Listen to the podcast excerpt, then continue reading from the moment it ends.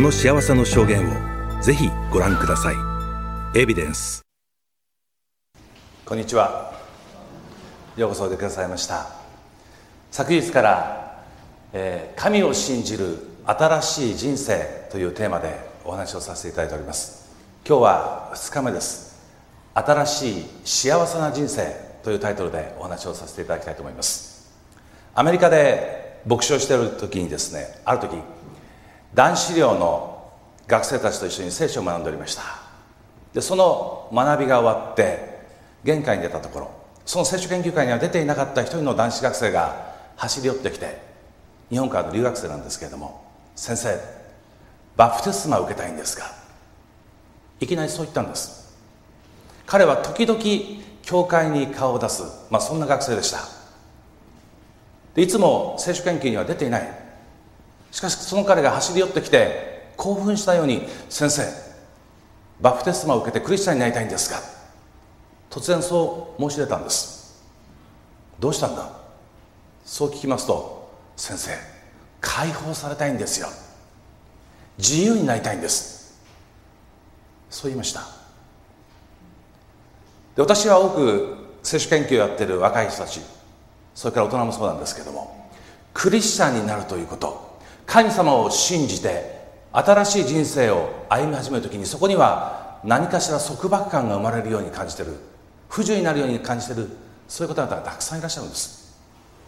でも彼ははっきりと自由になりたいから解放されたいからイエス・キリストを信じて神様を信じてクリスチャンになりたいそう申し出ました。それから聖書の学びが始まって数ヶ月後彼は本当にバプテスマを受けて今も教会の中で活躍しています。聖書の神を信じた時に私たちのうちに新しい人生が始まります。しかもその人生は幸せで自由で解放された人生なんです。今日はそんなお話をさせていただきたいと思いますけれどもその私のお話の前にこの大阪センター協会の協会の人であります岡村優子さんから少し自分がクリスチャンになってどう変わったのかその証を聞かせていただきたいと思います。で昨日は一人の科学者西村翔さんという科学者からお話を伺いました。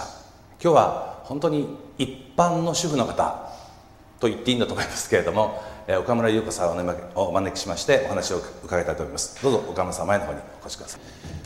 どうもようこそ。ありがとうございます。ちょっとあの皆さんの前に緊張するかもしれませんけど いつものように明るくよろしくお願いいたします、えーっと岡村さんがイエス・キリストを受け入れてはい。神様を信じてクリスチャンになったのは大体何年ぐらい前ですか？えーっとあのバブテスマが1999年の7月24日ですから、あの来月であの6年目ですね。6年になります。6年経ったの6年、えーそうですね。ね。クリスチャンになって6年経ちます。ははい。い、そうです。はいそのクリスチャンになろうとしたきっかけはどんなものだったんでしょうはい、あの通信講座がきっかけだったんですね、あのサンイクフーズっていうあのところの、えーグラノーラっていう食品を買いましたら、中にあのニュースタート健康法っていうはがきの案内がありましてね。それであの受けてみませんかって健康に興味がありましたしね、えっと、無料って書いてたんですね、はいで主婦主婦としては無料っていうのは助かるなと思ってあのなんかいや受けてみようと思ってあの講座を受けたんですね、そして終わりましたらこうずっとあの、まあ、勉強したんですけどもね。ああこういうふうにして生活していったらそれやっぱり健康に過ごせるなと思って、まあ、なるべくこんなふうにして生活できたらいいなというふうに思いました。その頃は比較的健康に関心があったんですか？ええ、そうです。健康オタクってよくあのはいそうですね。あーはいそうですか。はい。あの通信講座をやってる VOP っていうのは私たちのグループなんですけれども 私たちはあのテレビやラジオやインターネットでいろいろなあのメッセージを発信すると同時に聖書研究ですねそういうじあの無料の聖書研究の通信講座もしてるんですね、はい。そこからスタートして、ええ。キリスト教の学びが入っていく、ええ。でも全然その時はサンエクフーズのはそういうあの会社のあれだとし気がつかなかったよく見たら十字架のなんかマークついてて気がつかなかったんですけどね。その時はあの純粋にあ食品会社の方がこんな健康講座してくださるんだわと思って受けました、そして本格的な聖書の学びはどういうふうな感じでえスタートなさったんですか？えそれであのその、えー、と健康講座終わりましたらね今度は聖書の通信講座を受けませんか？って同じところからいただいたんですねはがきね。それであの別に特に聖書興味があったわけじゃないんですけどねそれまでに。でもあの高校の先生がそういえばあのなんていうかこう外国っていうか西洋のねあの芸術あの分かるためにはねあの聖書を分かってた方がいいですよってベースになってますからねってこう芸術とか絵を見たりするのも音楽を聴くにしろやっぱりあの聖書ですよっておっしゃると思い出してなんか機会があったら聖書を読んでみなさいねっておっしゃってた気があの思い出してはあって。あこれはこれはいい機会だと思ったんですね。それでああじゃあそうです聖書講座もお願いしますっていうふうに。はいはい受けました。あじゃあ聖書の通信講座を始めて。で教会に足を踏み入れたと言いましょうか、足を向けたのは何かきっかけあったんですか？えそれであのずっと聖書講座を受けましてずいぶん時間かけてあの受けたんですけどもねゆっくりゆっくりあの学ばせていただいて。で最後にあの終了証書11月頃だったと思うんですけどねいただいたってあの来月12月に大阪センター協会でクリスマスコンサートがあります、よろしかったらあの来ていたあのいらっしゃいませんか？っていうのは案内いただきたいんですね。それであのずっと聖書講座を受けてましてね。なんかやっぱりその本当は知識のためにこう受けてたはずなのにねいつの間にかこう聖書に惹かれていくどんどんどんどん惹かれていってたんですね。それでああそれでまああの終わりにしてしまったらもうこれで聖書とあのもうなんていうか切れてしまうというかもうこれで終わりってなんか寂しいなと思ってて。であの教会に行けるいいチャンスだからと。どんなとこなんだろう教会はと思ったんですね。そして最初のこのええ。大阪センターのここの教会ののクリスマス会に出席されて、はいはい。印象はどうでした？いやなんだかねあのうんとよくピアノコンサートとかもあのクリスマス会やりますけどね。その時はあのその年はなんか教会員の方々のあの手作りコンサートという感じですかね。あのコワイヤの方がここであの歌われたりとかベルのかベルとかあのピアノを弾かれたりとか教会員の方たちばっかりのだったんですね。でなんか和気あいあいでねいや楽しそうでねいやいいと思ってもうなんかいやーって初めてね教会に来たはずなのになんかみんながこう前から知ってるようなねなんか「お帰りなさい」って言ってくださってるような気がしてねいやこんな人たちと友達になれるんだったらと思っていやちょっとよいやこれはと思ってそれでもやっぱりドキドキしたんですけどね翌年にあの電話をかけて「あの礼拝行ってもいいですか?」ってあの、そしたら「どうぞいらっしゃってください」って。あなるほど、はいはい。じゃあクリスマス会を出席したのをきっかけに礼拝に今度参加されるようになって、ええええええ。はい。はいはい。それで聖書研究も始めたんですか？えそうですあの聖書研究ですから聖書研究を始めたんですけどねやっぱりねあのそんなにすぐにはねあの分からないんですね。あの神様のこととかイエス様のこととか言ってもそれまで全然まああの字だけでこう学んでましたからね。そのやっぱり分からないんです。そうすぐにはね。でずっとあの勉強化してたんですけどね。それであの信じたいけども信じられないみたいな。状態だったんですけどね。ある日その、えっと、先生があの勉強会の時に、あの岡村さんがねあの今までその知らないとかね神様のことを知らないとかその愛あのなんか信じられないとかでいくらね背を向けてきてもねそれでもねそれでも神様はねあなたのことを愛してくださってたしこれからも愛してくださるんですよってこうおっしゃったんです。でその瞬間にねなんかあ もうダメ降参って思って。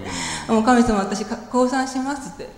あのあなたに従いますっていうふうなことだったんですね。だから私の知ってる神様っていうのはあのなんていうんですかねこうお賽銭あげないと願うこと聞いてくれないとかあのなんか悪いことしたらね天罰だとかななんていうんですかね気に障ることしたらたパってた罰がパたパってやるとかね。なんかそんな神様の印象だったんですね。そしてでもねあのキリスト教の神様は私がねどんな状態であろうと何だろうかとにかくとにかく愛愛してくださると思ったらもうふわーっとねなんか心からね感謝が溢れてくるようなねああ嬉しいと思ってねなんかその瞬間でもないんでしょうけどねなんかそれでバブテスマ献身しました。あそうですか、はいはい。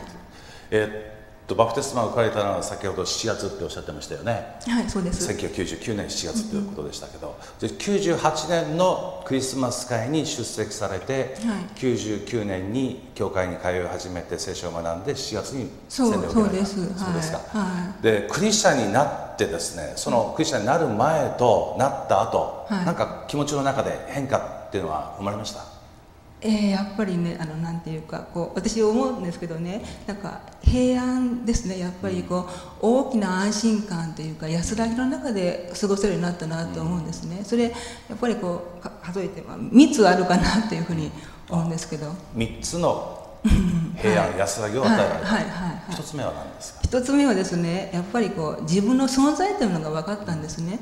であの私実を言うとあの父が私が19歳の時に56歳で亡くなったんですね。もう私こ、まあ、子供でしたしね。もう大好きな父が亡くなってももう悲しくて悲しかったんですけどね。であのその時になんで人間は死ぬんだろうと思って、なんで死んでしまうんだろう？大好きな父はどどうしたんだろう？と思って。で死んでしまうんだろうって。で死ぬと分かってるのになんで生まれてくるんだろうって。でそれでそれで何のために生きてるんだろうって。って思ったんですね。そしてそんなことを思っててあとこうほ星空とか眺めたら、このうちの果てはどことか、この世この世の始まりはいつとか、なんかそんなことをずっと考えるようになったんですね。結構哲学的な。そうじゃないんですけどね、そんなふうに思ったんです。でそれであの聖書を読んだらその答えがね全部書いてあったんですね。あのこのあの始まりはあの神様だって。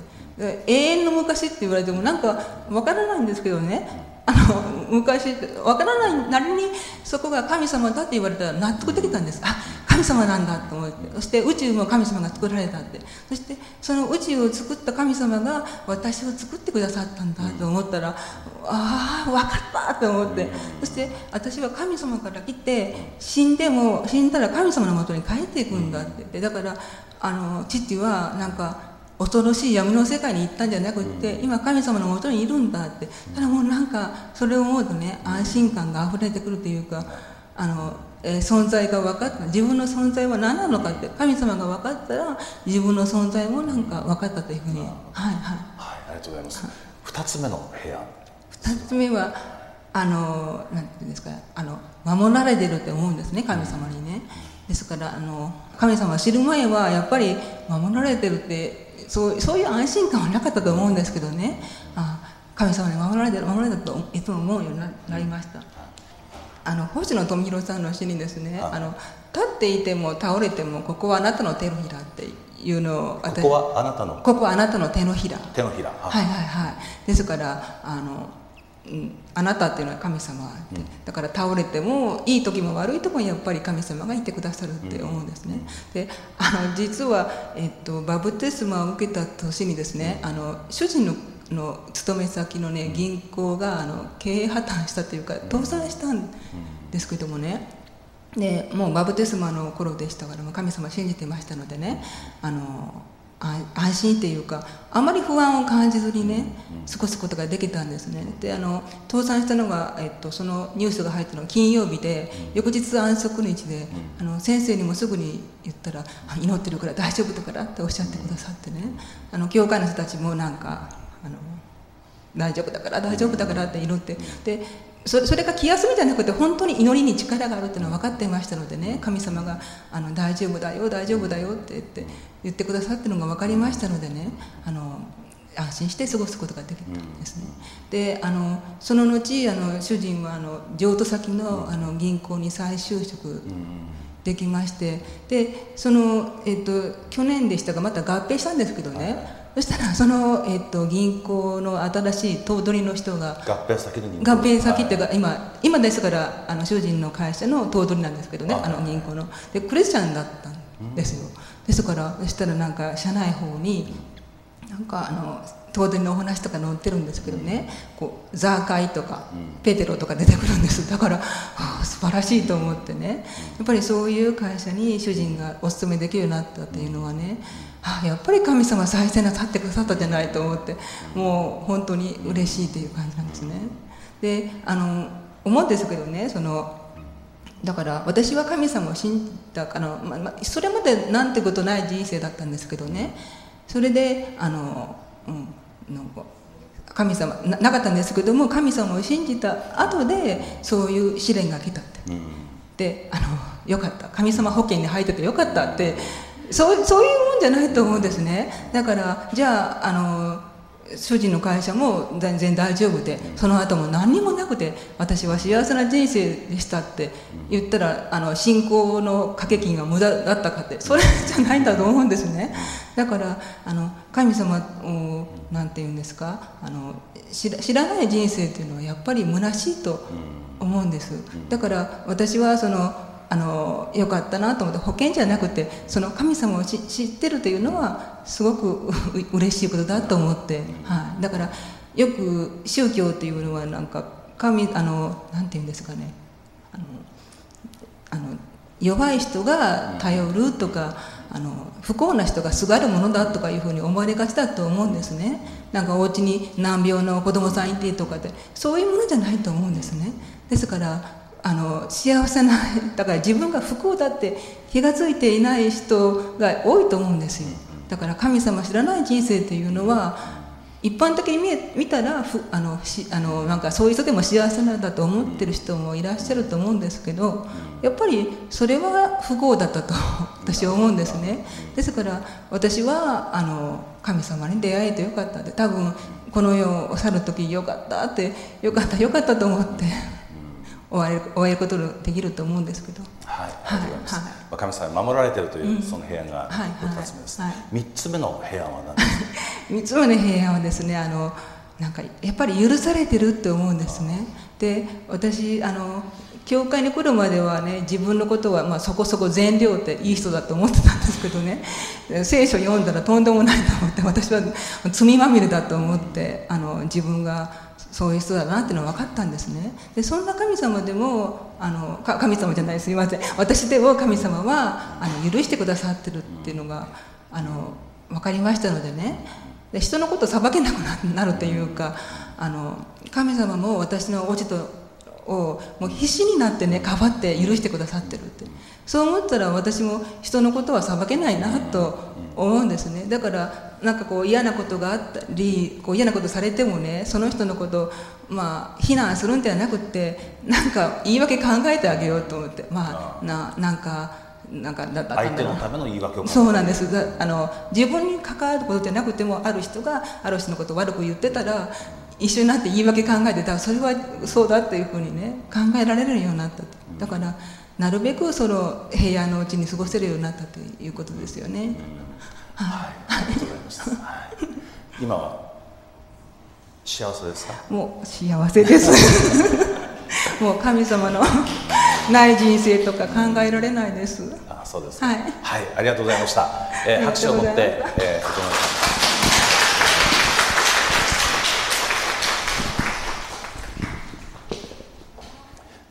ー、イエス・キリストを知ることによって岡村さんは3つの平安を得ることができたと今お話してくださいました。そして岡村さんのご主人様も、まあ、いろんなあのことがあったようですけれども今新しい銀行で働いてそしてその銀行の頭取さんはクリスチャン。で岡村さんの話の中にですねその頭取さんの頭取さんっていうんですか 頭取のあの社内法の中にザーカイとかペテロとかそういう聖書の登場人物の名前が出てくるというようなお話がありました。でそのザーカイの話をちょっとしたいと思うんですけれどもイエス・キリストがこの地上でまさにキリストとして救い主として公の生活をなさったのはおよそ3年半非常に短い期間でした。その最後の時エリコという町を通り過ぎたことがありました。でそのエリコの町でザーカイという男に出会ったんです。ザーカイは酒税人あるいは徴税人と呼ばれる税金を集める仕事をしておりました。しかも聖書は彼は徴税人の頭であった。かなり高い地位にあったんですね。しかも大金持ち。そう書かれています。仕事を持っていて財産があって地位があって。ちょっと私たちから見ると羨ましいような、まあ、そんな男なんですけれども。しかし2000年前ユダヤの社会で徴税人あるいは主税人と呼ばれる人々は嫌われ者でした。社会から阻害される存在だったんです。なぜならば税を神の民であるユダヤ人から集めてそして当時ローマ帝国によって支配されておりましたのでローマ帝国へ全部その税を持っていかれるんです。しかも徴税人は定められた額よりも多めに税を集めて私服を肥やしておりました。ローマの犬。非国民。そのようにローマのあごめんなさい。ユダヤの仲間からは徴税人はそう思われてたんです。ザーカイは人生金があれば幸せになれるとその仕事を選んでそして生きてきました。金儲けに躍起になってそしてある種の充実感を長い間覚えていたんです。ところがその頃ザーカイの心の中に一つの虚しさが生まれてきました。自分の人生の選択はどこかで間違ったのではないかという悲しみが宿りました。そして自分のやっていることは必ずしも正しいことではないという在籍感も生まれました。虚しさもあります。でそんなザーカイがイエス・キリストがこの町を通りかかると聞いてイエスに会いたいと思ったんです。そして木によじ登ってイエスにそこで出会います。木の下に立たれたイエス・キリストがザーカイに向かってザーカイ。名を呼ぶんです。初めて出会ったイエス・キリストにザーカイは名前を呼ばれてびっくりしました。そしてこう言われた。今日あなたの家に泊まることにしている。急いで降りてきなさい。真面目なユダヤ人はこの酒税人と一緒に食事をすること会話をすること絶対にしませんでした。汚れた酒税人とそのようなことをすれば同じ穴の無地なになってしまう。自分も汚れたものになってしまう。そう考えていたからです。まして同じ屋根の下に泊まる。考えられないことでした。しかしイエス・キリストはザーカイ私はあなたの寂しさあなたの孤独あなたの在籍感そして虚しさすべて知っている。今日私はあなたの友になりたい。どうか私をあなたの家に迎え入れてほしい。聖書を見ますとザーカイは急いで降りてきて木から降りてきてイエスを迎え入れたと書いてあります。ザーカイはもちろんイエス・キリストを彼の家に迎え入れました。と同時にザーカイは彼をイエス・キリストを彼の心の中に迎え入れたんです。救い主として。喜びが彼の心にあふれました。本当に今まで不安で不安で仕方がなかった。虚しくて虚しくて仕方がなかった。悲しくて悲しくて仕方がなかった。滅ぼされると不安で仕方なかった。その思いが。いっぺんに氷解して喜びが心にあふれました。そしてこう叫んだんです。イエス様。私の財産の半分は貧しい人々に施します。そして誰かから不正な取り立てをしていたらもう誰かからっていうか全員からやってたんですけどもその不正な取り立ては4倍にしてお返しします。そう叫んだんです。先ほども言ったようにザーカイはお金だけが全てと考えてこの主税人という職業を選びそして財を成してきたんです。しかし自分が本当に愛されている許されている受け入れられていると知った時にもうお金はいらない。貧しい人々に施すしその罪の償いで全てなくなっても構わない。新しい人生を自分は生き直すんだ。ってそう宣言しました。その宣言を聞いてイエス・キリストはこうになりました。救いがこの家に来た。私は失われたものを探し出すためにこの地上に降りてきたんだ。そう言われました。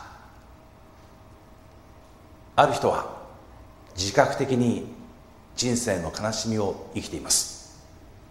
ある人は自覚的に人生の虚しさに苦しんでいます。ある人は自覚的に在籍感にあえいでいます。どうしようもない虚しさの中でうめいています。しかしある人たちは全くその自分の中にある孤独感や自分の中にある虚しさやそしてまた自分の中にある在籍感に気がつかないで生活しているかもしれません。しかし確かなのは自覚していようといまいと全ての人間は神に背を向けて神から離れている人間は皆失われている存在だということです。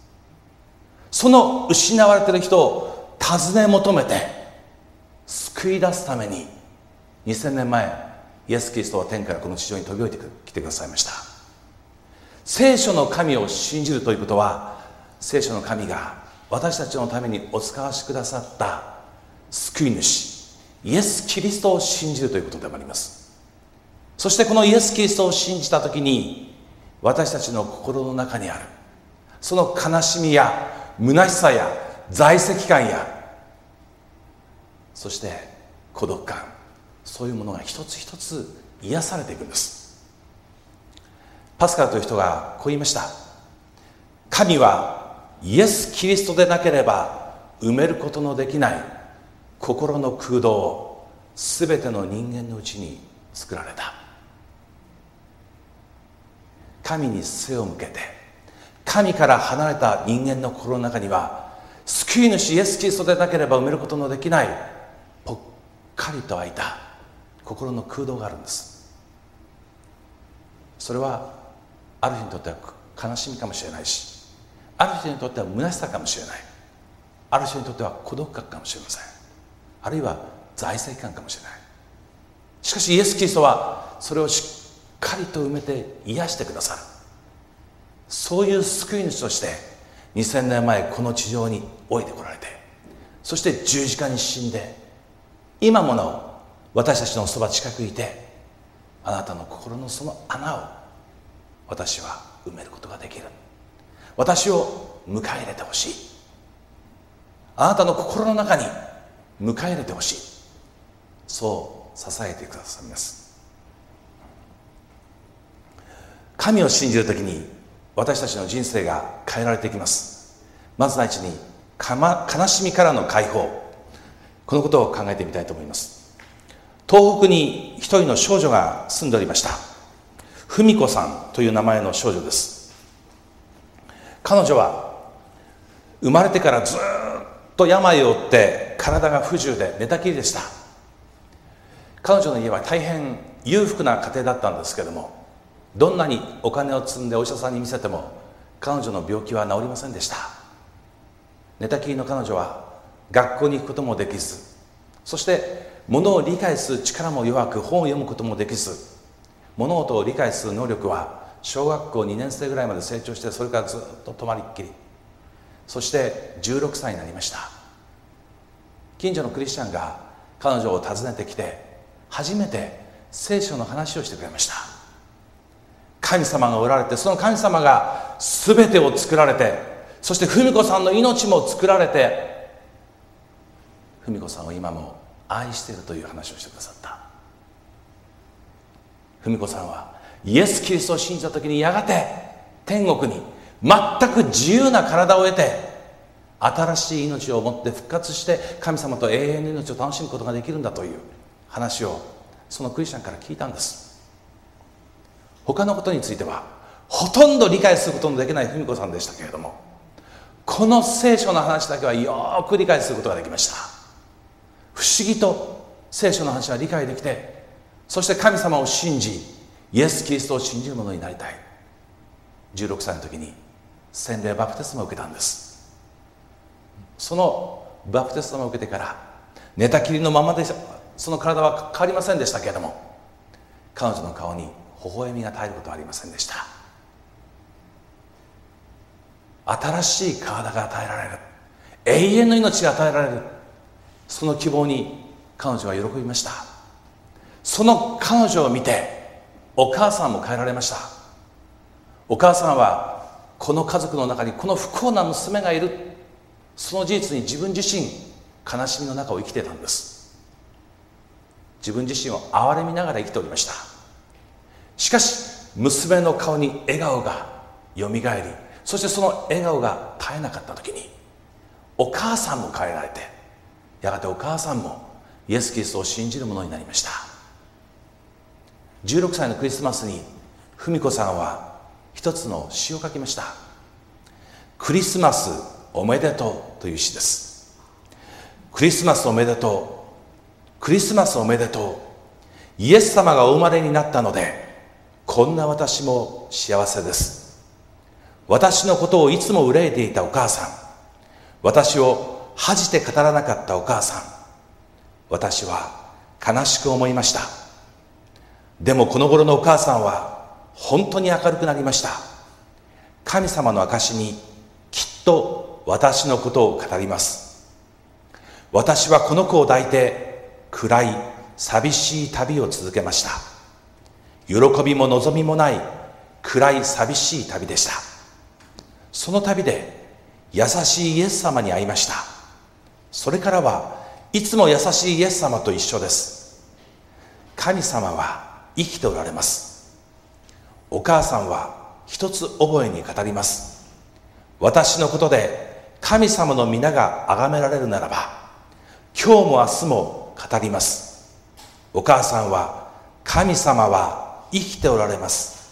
神様は愛してくださいます。イエス様ありがとう。イエス様がお生まれになったのでこんな私も幸せです。神様は一人一人の命に対して公正なる。私の目にあなたは高価で尊い。私はあなたを愛している。なぜ悲しむのか。私はあなたを愛している。なぜ自分の存在を小さなものだというのか。私の目にあなたは高価で尊い。涙を拭きなさい。私はいつもあなたのそばにいる。キリストはそう仰せくださいます。虚しさからの解放。私たちの人生は時に虚しさに襲われます。何年か前にラジオを聞いておりましたらこういうことを言っておりました。最近の若い OL 働いてらっしゃるですね女性が独身の女性が仕事を終えてアパートあるいはマンションに帰ってきます。一人住まいなんですけれど。で帰ってくると、まあ、手を洗ってそしてテレビをつけます。テレビをつけた後 CD で好きな音楽をかける。お茶を沸かしてそしてお茶を飲みながらクッキーでもつまみながら雑誌を読む。同時にやるって言うんです。テレビをつけて CD をつけて雑誌を読みながらお茶を飲むそしてようやくほっと落ち着く。これが最近のオイルの実態って言ってたんです。ちょっと驚きまして周辺におりますその若い女性に聞いてみました。こんなこと言ってたけど本当かって。そしたら一人が言いました。あ同じことしてる。何年か前にマックス・ピカートという人がですね「沈黙の世界」という本を書きました。現代人は沈黙が怖いって言うんです。シーンと静まり返ったその世界に一人ポツンと身を置くことが怖い。沈黙は本質的な問いを問いかけてくるから。彼はそう言います。お前は一体何者だ？一体お前は何のために生きているのだお前はどこから来て何のためにここに存在しそしてどこへ向かおうとしているんだ。この問いが怖いのでそれを打ち消すために現代人は音の世界に逃げる。いつでも音を聞いている。虚しさから空虚という暗闇から逃れるために音の世界に逃げるって言うんです。クリスチャン作家の三浦綾子さんは第二次世界大戦の時に小学校の教師をしておりました。非常に真面目で非常に熱心な教育者だったそうです。彼女自身自分の生涯の中であれほど真面目にあれほど熱心に生きた7年間はなかったと振り返っています。その7年間の中で彼女は自分が教えられたことを真面目に信じてそしてそれを真面目に生徒たちに伝えました。彼女が信じてそして伝えたこと。それは何か。天皇は荒人神である。日本国民は天皇の子である。天皇の子は天皇のために命を捨てるのが正しい務め義務である。この戦争に新国日本は絶対に負けない。負けるはずがない。そして教え子を戦場に送り出した。ところが日本はあの戦争に負けたんです。そして天皇は自分は神ではない。人間だと宣言いたしました。やがて進駐軍がやってきましてその指導の中で三浦さんは子供たちに教科書に墨を塗らせるんです。ここは間違ってた。違う。皆さんの中に丸いは墨を塗った方いらっしゃるかもしれません。一体自分は子供に何を教えてきたのか。間違いを教えてきたのか。真理というのは時代によって変わってしまうものなのか。もし自分が間違いを教えてきたとすればもう二度と教団に立つ資格はない。皆さんは混乱しました。打ちひしがれたんです。墨を黙々と塗り続ける生徒を見て涙がこぼれてやみませんでした。教団を去ろう。教師を辞めて彼女の心の中には激しい虚しさが強い虚しさが救って心が病んでやがて体が病んでそしてそのぽっかりと開いた心の穴を誰も何も埋めることができなくなりました。考えることはただ一つ。死にたい。その思いに駆られて冷たいオホーツクの海に身を沈めようとするんですが死にきれませんでした。死にきれない自分がまた情けなくて本当に嫌になっていく。そんな時幼なじみのクリスチャン前川正という人に会います。彼女彼は前川正さんはもう彼女に幼い頃から聖書を読むようにイエス・キリストを信じるように聖書の神を信じるようにと勧めてきてくれた。でも彼女はその彼の勧めに耳を貸そうとしてなかったんです。久しぶりに再会した時に彼女は自分が自殺を試みたことを打ち明けます。その言葉に驚いた舞香さんはしばらく沈黙し真剣に彼女を見つめてこう嘆願しましたあやちゃんお願いだからもっと真面目に生きてください。死のうなんて考えちゃダメだ。もっと真面目に生きてください。と前川さんに嘆願された時に三浦さんは怒鳴り返すんです。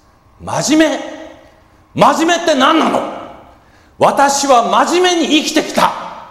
真面目に生きてきたからこそ今こうして傷ついてるんじゃない。何が真面目よ？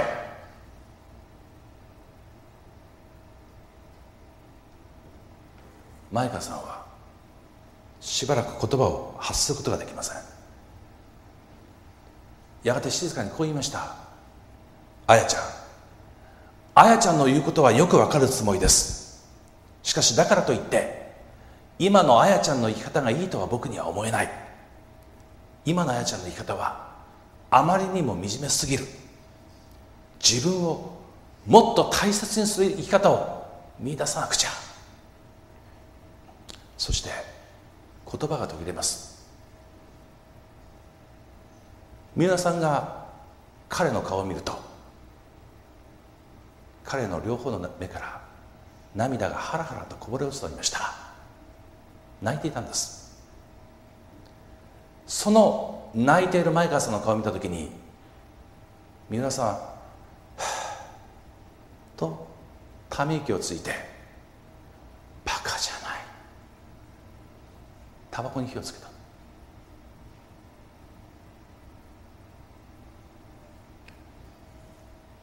そんな冷ややかな三浦さんを見た彼女。前川さんは「あやちゃんダメだ。あなたはそのままではまた死んでしまう」そう叫ぶと地面から拳台に石を取り取り上げると自分の足をガツンガツンガツン。その石で打ちつけ始めたんです。さすがにびっくりして三浦さんが前川さんの手を握って「やめて何やってるの!」止めに入ります。前川さんはこう言いました。あやちゃん。僕は今まであやちゃんが元気で生き続けてくれるようにとどんなにか激しく祈ってきたか分かりません。あやちゃんが生きるためなら自分の命さえいらないと思いました。でも信仰の足りない僕にはあやちゃんを救うことができなかった。だから不甲斐ない自分を罰するためにこうしてやるんです。石でまた足を打ち始めたんです。皆さんは呆然と前川さんを見つめました。するといつの間にか彼女の目からも涙がこぼれ始めた。彼女は久しぶりに流す人間らしい涙であったと書いています。前川さんが自分のことを愛してくれるのがよく分かりました。しかもその愛はいわゆる男女の愛ではなくて三浦さん自身が彼女の人生を強く正しくことを願う深い愛であることがよく分かったんです。そしてその瞬間足で石を打つその前川さんの背後に何か光を見たような気がした。何だろうこの光は。もしかしたらこの光は彼の言うイエス・キリストなのかもしれない。私も私なりにイエス・キリストを訪ねてみよう。求めてみよう。その時そう思いました。それから彼女は叫びたりの生活。タバコを吸う生活をやめて。真面目に聖書を読み始めたんです。イエス・キリストを求め始めました。そしてついにイエス・キリストに彼女自身も出会って新しい本当に幸せな解放された人生と導かれていきました。心の中から虚しさが取り去られたんです。イエスは再び言われた。私は世の光である。私に従う者は暗闇の中を歩かず命の光を持つ。虚しさは闇の生活です。闇の命です。キリストはそこに天から差し込んでくる一条の光として私たちのそばにやってこられました。光はどんな闇の中にもあっても輝きます。光は決して闇に負けません。私たちの虚しい闇の心にキリストの光が差し込んだ時に私たちの人生は新しくしかも幸せな人生へと変えられていきます。在籍官からの解放。一人の死刑囚をご紹介したいと思うんですが死刑囚の名前は竹内俊彦と言います。今から26年前に彼は一人目の殺人を犯しました。そしてそれから4年経って2人目を殺しそして同じ年に3人目を殺し、まあ、3人の人を殺してしまったんです。事業を営んでいた彼は事業がうまくいかず借金をいたしました。しかし借りた先は暴力団系の金融会社でした。その金融業者の取り立てが厳しくて厳しくてなんとか借金を返さなきゃいけないと考えた彼は身近な知人に保険金をかけてそして知人を殺してその保険金で借金の穴埋めをしようとしたんです。1979年11月1人目の知人を殺し1983年の1月に2人目の知人を殺しそれでもなお借金が返しきれずに依然厳しく取り立てに来る金融業者を83年の12月に殺してそして翌年84年の5月に犯行が発覚いたしました。拘置所に入った彼はもちろん弁護士を雇うお金がありませんでしたので国選弁護人が作られたんです。国選弁護人は青木栄一という弁護士でした。青木さんが竹内さんのところに面談に行きますともう本当に自暴自棄の状況でした。俺はいつ死刑になっても構わない。でもそうなったらあなたの家族が家族なんか大地震かなんかでみんないっぺんに死んじまえばいいんだ。もう言うことはめちゃくちゃです。しかしそんなことを口で走りながら竹内さんの視線がしっかりと定まっていない。宙を泳いでるのを青木さんは見逃しませんでした。竹内さんあなたは本当に死刑になってもいいんですか？青木さんはそう問います。そして青木さんは実は自分がクリスチャンである。ということを告白してこの死刑囚竹内さんに聖書を読むことを勧めるんです。拘置所の中で彼は聖書を読み始めました。そして牧師もやってきて聖書研究を一緒にして85年翌年の8月に拘置所の中で洗礼を受けます。クリスチャンになったんです。でクリスチャンになった時に本当に苦しみの生活から彼は解放されました。実は捕らえられた時に奥さんとは離婚して家族で縁を切って全くの孤独の中にいたんですが彼はイエス・キリストを信じることによって本当の喜びを得たんです。彼の手記をご紹介します。現在私はコンクリートに囲まれた三畳半の独居房の中で生活しています。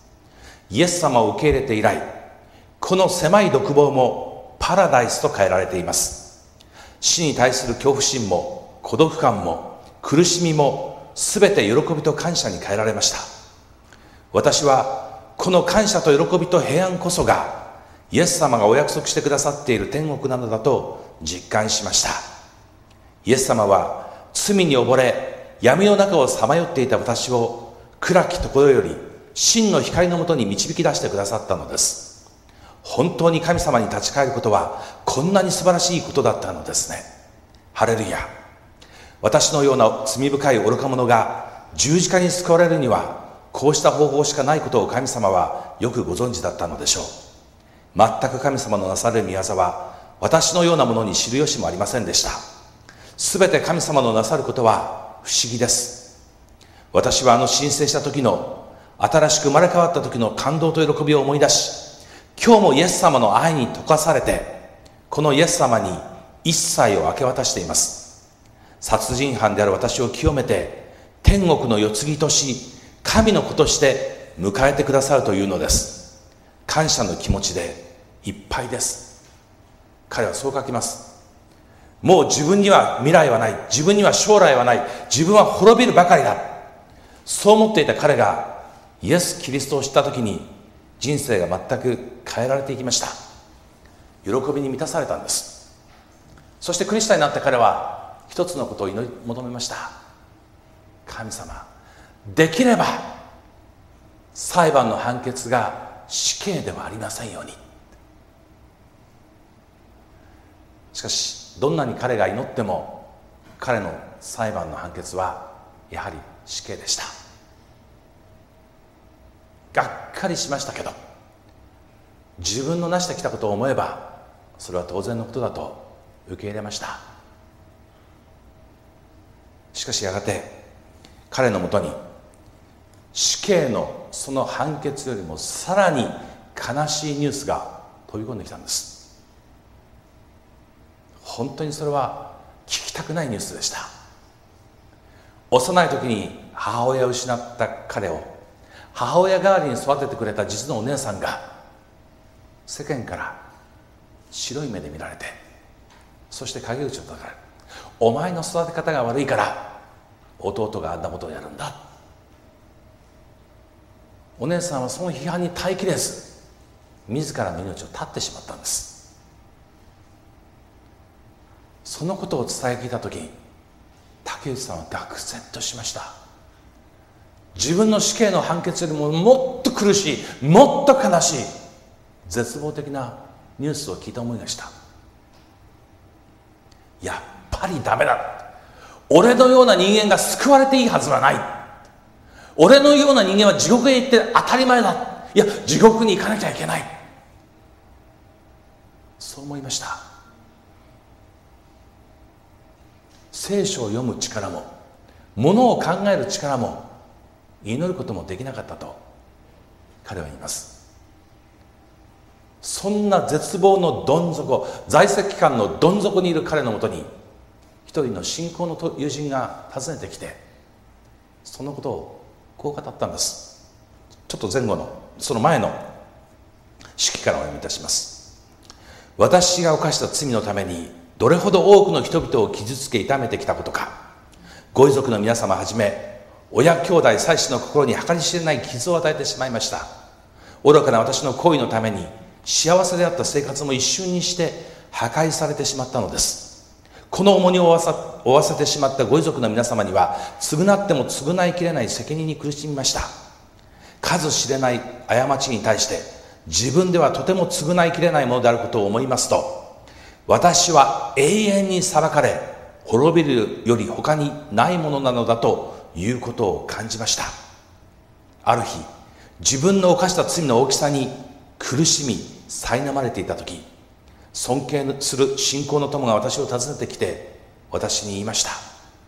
今君は失望しているが私たちのような罪人を救うために罪のない神の子のイエス様が十字架にかかり私たちの身代わりとなって天の神様にお詫びしてくださったのです。私たちを罪と永遠の死より救うためにあがなってくださったのです。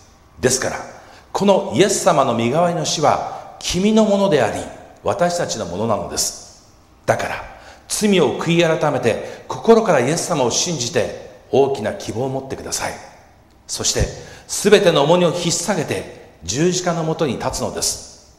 罪ある者を救わんとして命を捧げてくださった場所。絶対的な愛の血潮が流され新しい命が吹き出るところ。そこが君も私もそして全ての人が立つ唯一の場所なんです。たとえ君のような大きな罪を犯した人間であってもそこに立てばいかに自分が尊いものかを知り人生が変えられます。神様が御子を捨てたもうほどに汚れて哀れなものを愛してくださると明かしされている十字架のもとに今こそ立つべきです。あなたが罪深いからこそあなたの在籍感が強いからこそ圧倒的な滅びの感覚を持つからこそ十字架のもとに立つべきです。イエス・キリストはそんなあなたのために十字架に死んでくださったのです。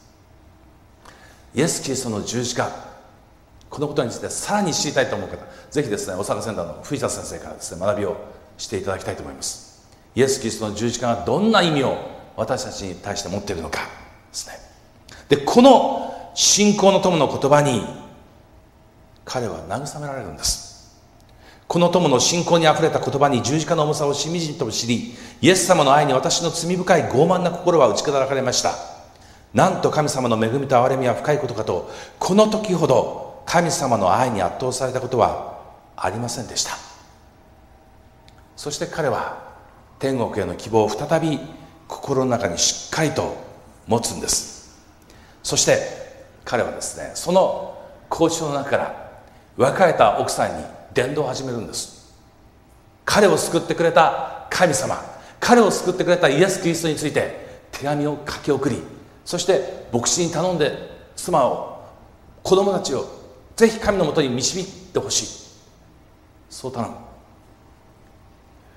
事件以来別れた妻も1989年の11月に受選に預かる恵みをいただき今は信仰に励む毎日を送っています。また2人の子供も主の御手のうちに守られ牧師の熱心な伝道によって主のもとに導かれつつあります。これも神様の深い深い憐れみと慈しみによるものと感謝するばかりです。このような素晴らしい神様をあの人にもこの人にも世の全ての人々に伝えたい。永遠の命をいただいて希望とともに生きる喜びに満ちた人生を体得していただきたいと願う気持ちでいっぱいです。いつも喜んでいなさい。絶えず祈りなさい。全てのことについて感謝しなさい。常にこの御言葉を覚え十字架の福音を一人でも多くの人に伝え約束されている祝福を共に分かち合いたいと祈っています。いつも喜んでいなさい。絶えず祈りなさい。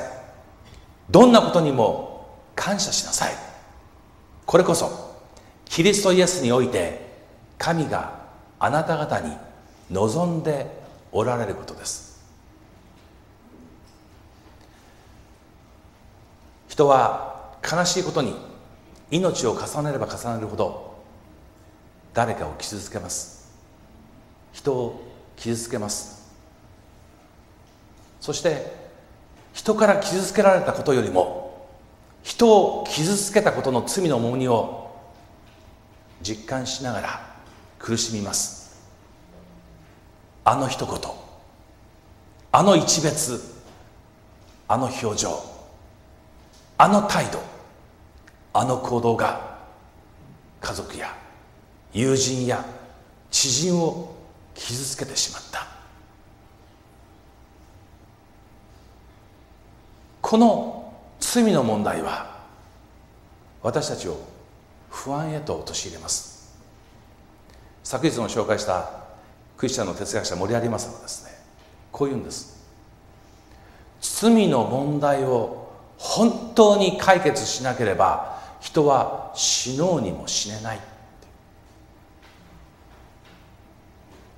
人を傷つけた。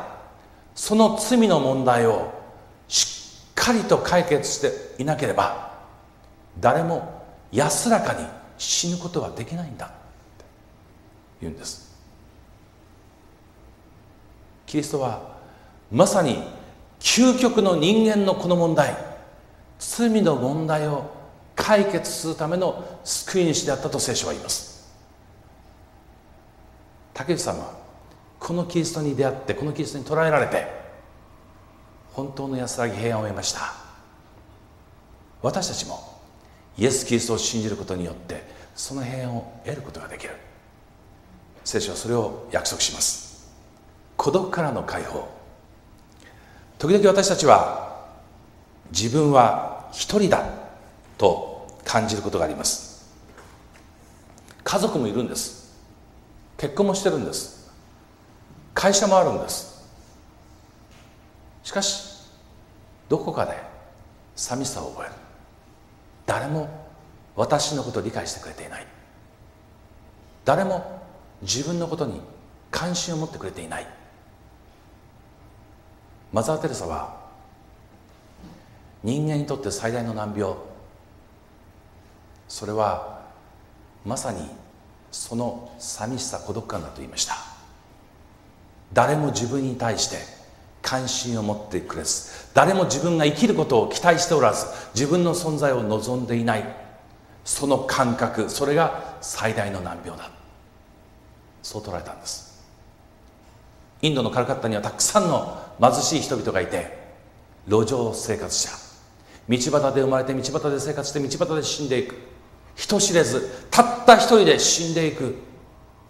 そういう人にマザー・テレサは最初にカルカッタの街に出た晩出会ってその人の手をずっと握りしめながら夜を明かすんですがその女性は息を引き取っていきます。誰も彼女の周りにいて頑張って死なないでそう声をかける者はいない。たまたまマザー・テレサが通りかかって手を握り合って微笑んで言葉をかけて彼女は息を引き取っていくんですがこんな寂しさはあるだろうか。人間として人間というのは人の間と書きます。人の間に生きて初めて人間なんですけれども誰から関心も持たれずに誰からも愛されずに誰からも声をかけられずに死んでいく。あるいは生きていく。そんな思いを私たちは時に抱きます。しかしキリストは私たちを忘れない。そう言われる。柏原智美君という一人の少年をご紹介したいと思います。智美君は彼が3歳の時にお父さんとお母さんが離婚しました。お父さんはお寺のお坊さん。お父さんのもとにお姉さんが残って智美君はお母さんと一緒にお母さんの実家に引き取られていったんです。お母さんのご両親はもともと教育者で大変厳しい方々でした。娘が離婚したこと許せませんでした。実家に帰ってきた娘をお父さんお母さんおば智美君にとってはおじいちゃんおばあちゃんですけども厳しく当たります。もうやらせなくなったお母さんはその鬱憤を智美君に向けるんです。幼い子から智美君の耳の下はいつも破れて血が出ておりました。お母さんは右お母さんはイライラすると耳たぶをですね智美君の耳たぶを引っ張るんです。キュキュキュキュ耳たぶの下が裂けて血が出ておりました。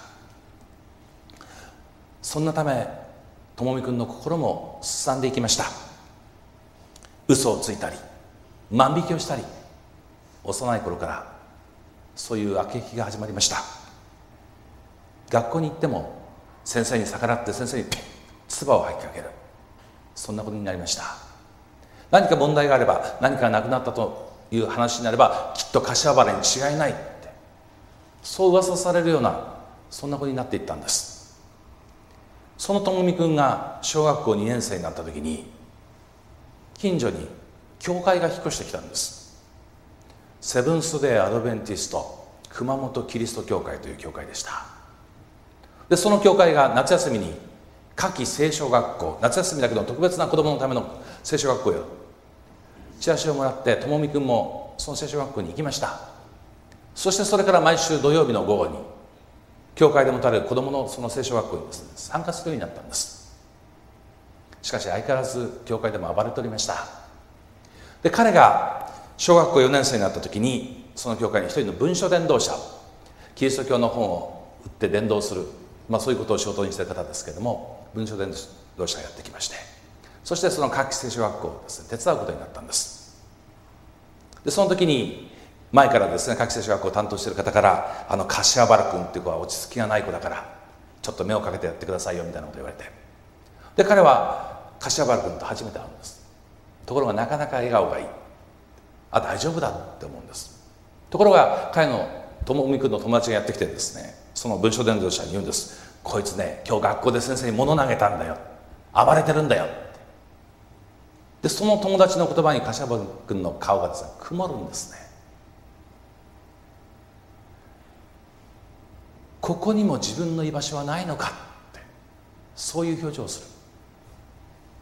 家にも学校にも教会にも自分の居場所はないのかとそういう表情を見せるんです。でその時に文章伝道者は一言いいんだよ。君をここに導いたのは神様だから君はここにいていいんだよ。そう言います。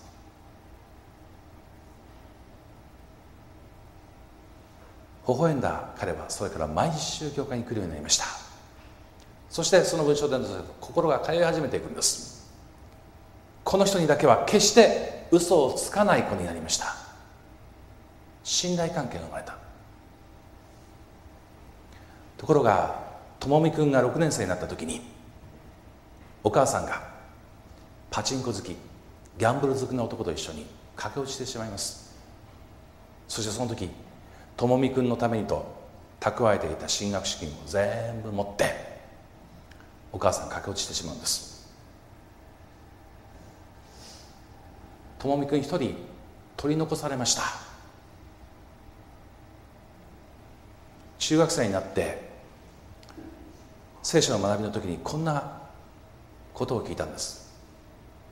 私たちを救うために十字架にかかって死んでくださったイエス様は40日後天に帰られて今天で私たちの救いのために祈り続けてくださっている。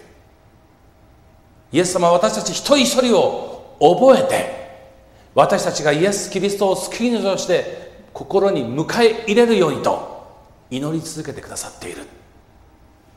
イエス様は決して私たちのことを忘れない。そしてやがて私たちを迎えるために天からこの地上に再び帰ってこられる。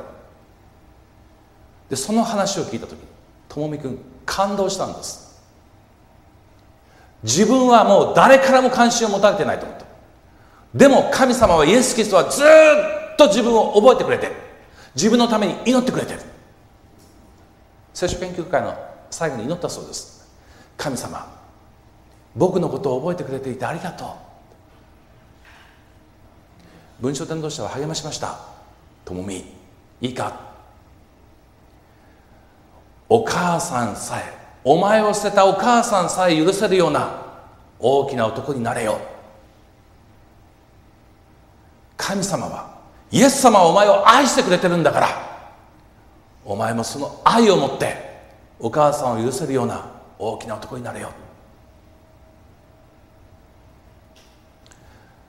家を飛び出してから1年後お母さんが家に帰ってきたそうです。ギャンブル好きの男ですから持ってったお金が全部底を尽きて苦しい生活を強いられてそして実家を頼ってまた帰ってきた。しかしこの帰ってきた娘をおじいちゃんおばあちゃんが許さなかった。ともみくんにもこう言ったそうです。ともみこんな女許す必要ないぞ。受け入れてもらえなかったお母さんは涙ながらにまた家を出て行こうとします。その時ともみくんが声をかけて「待って!」トントントントン。2階の自分の部屋に入ると彼は貯金箱を叩き割りました。そして貯めていたお金の全てを掴んでお母さんの前にやってきて差し出す。お母さんはその智美君のお金を受け取ると泣きながら家を出て行ったそうです。ともみくんにとって本当によるべきは神様イエス・キリストしかいない。そして教会しかない。そのことを実感する経験でした。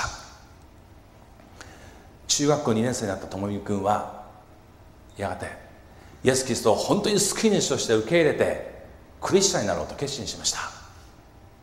そのことを文書伝道者に伝えると分かった。おじいちゃんとおばあちゃんの許可を取ってこい。そう言われました。である日彼はおじいちゃんとおばあちゃんの前に正座するんです。どうか僕がバプテスマを受けてクリスチャンになることを許してください。当時公立の中学校小学校はですね第1と第3これはまだ登校日でした。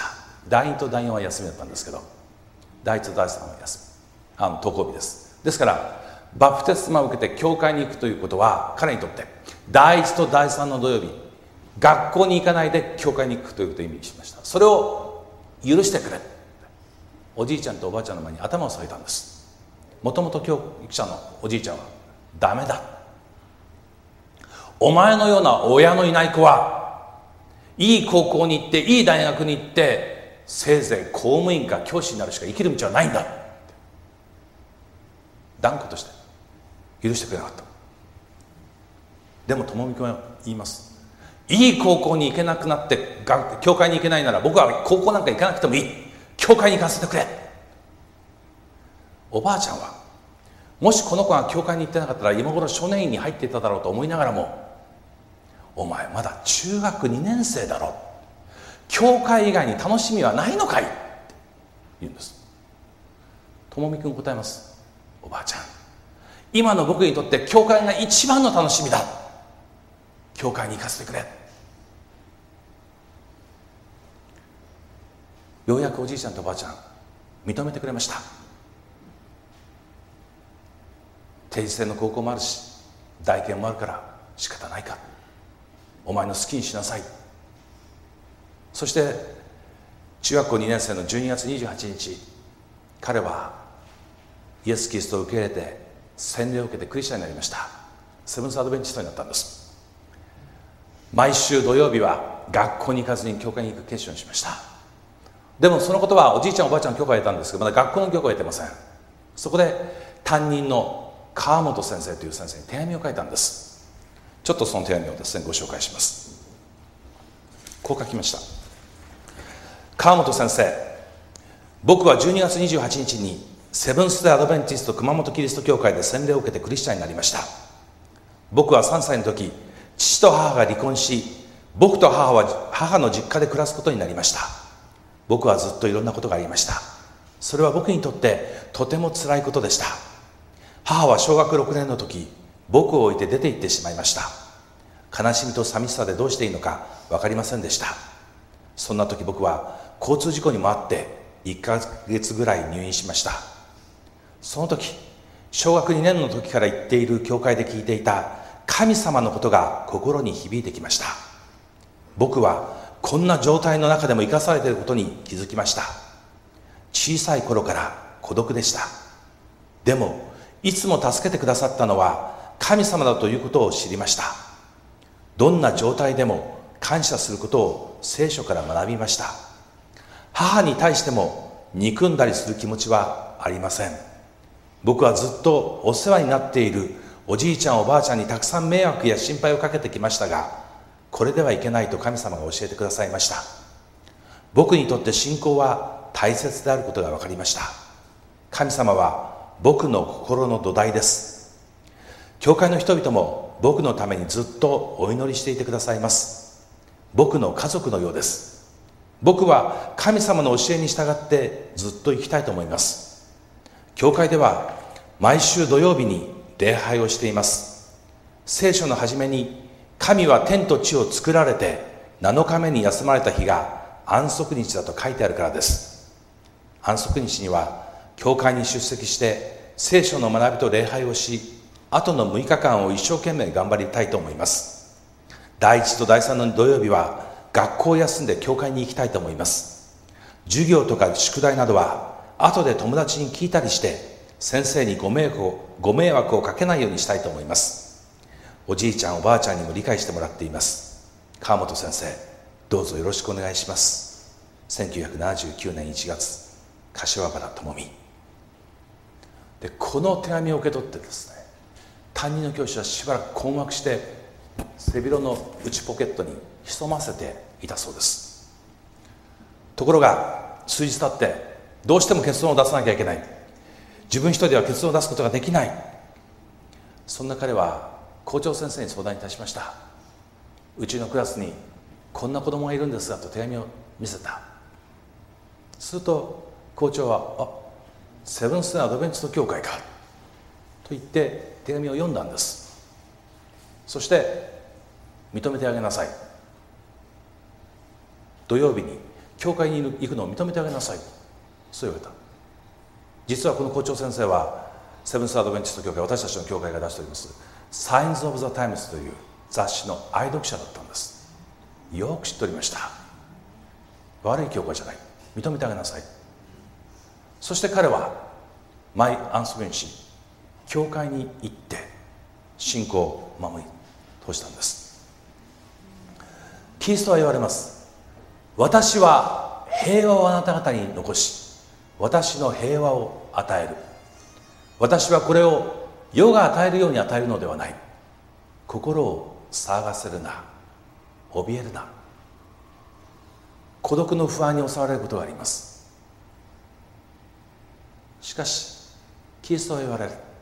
私は平安をあなた方に与える。私の与える平安はこの世が与えるものとは全く異なる。新しい平安だ。怯えるな。恐れるな。心を騒がせるな。私はいつもあなたと共にいる。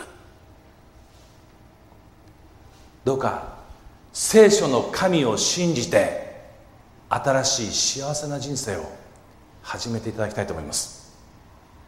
聖書の神を信じるときに聖書の神が与えてくださる救い主イエス・キリストを信じるときに私たちは悲しみや虚しさや在籍感や孤独から解放されて心にぽっかりと開いた穴がしっかりと全く新しい平安で平和で満たされて幸せな人生を始めることができます。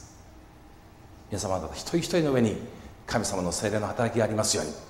そしてこのイエス・キリストを受け入れて救い主イエス・キリストを受け入れて新しい人生信仰の第一歩勇気ある一歩を踏み出すことができますように心から祈らせていただきます。このメディアはオーディオバースの提供でお送りしました。オーディオバースでは福音を広めるためにお説教やセミナーなどの音声映像の無料配信を行っています。詳しくは http コロンスラッシュスラッシュ www.audioverse.org へアクセスしてください。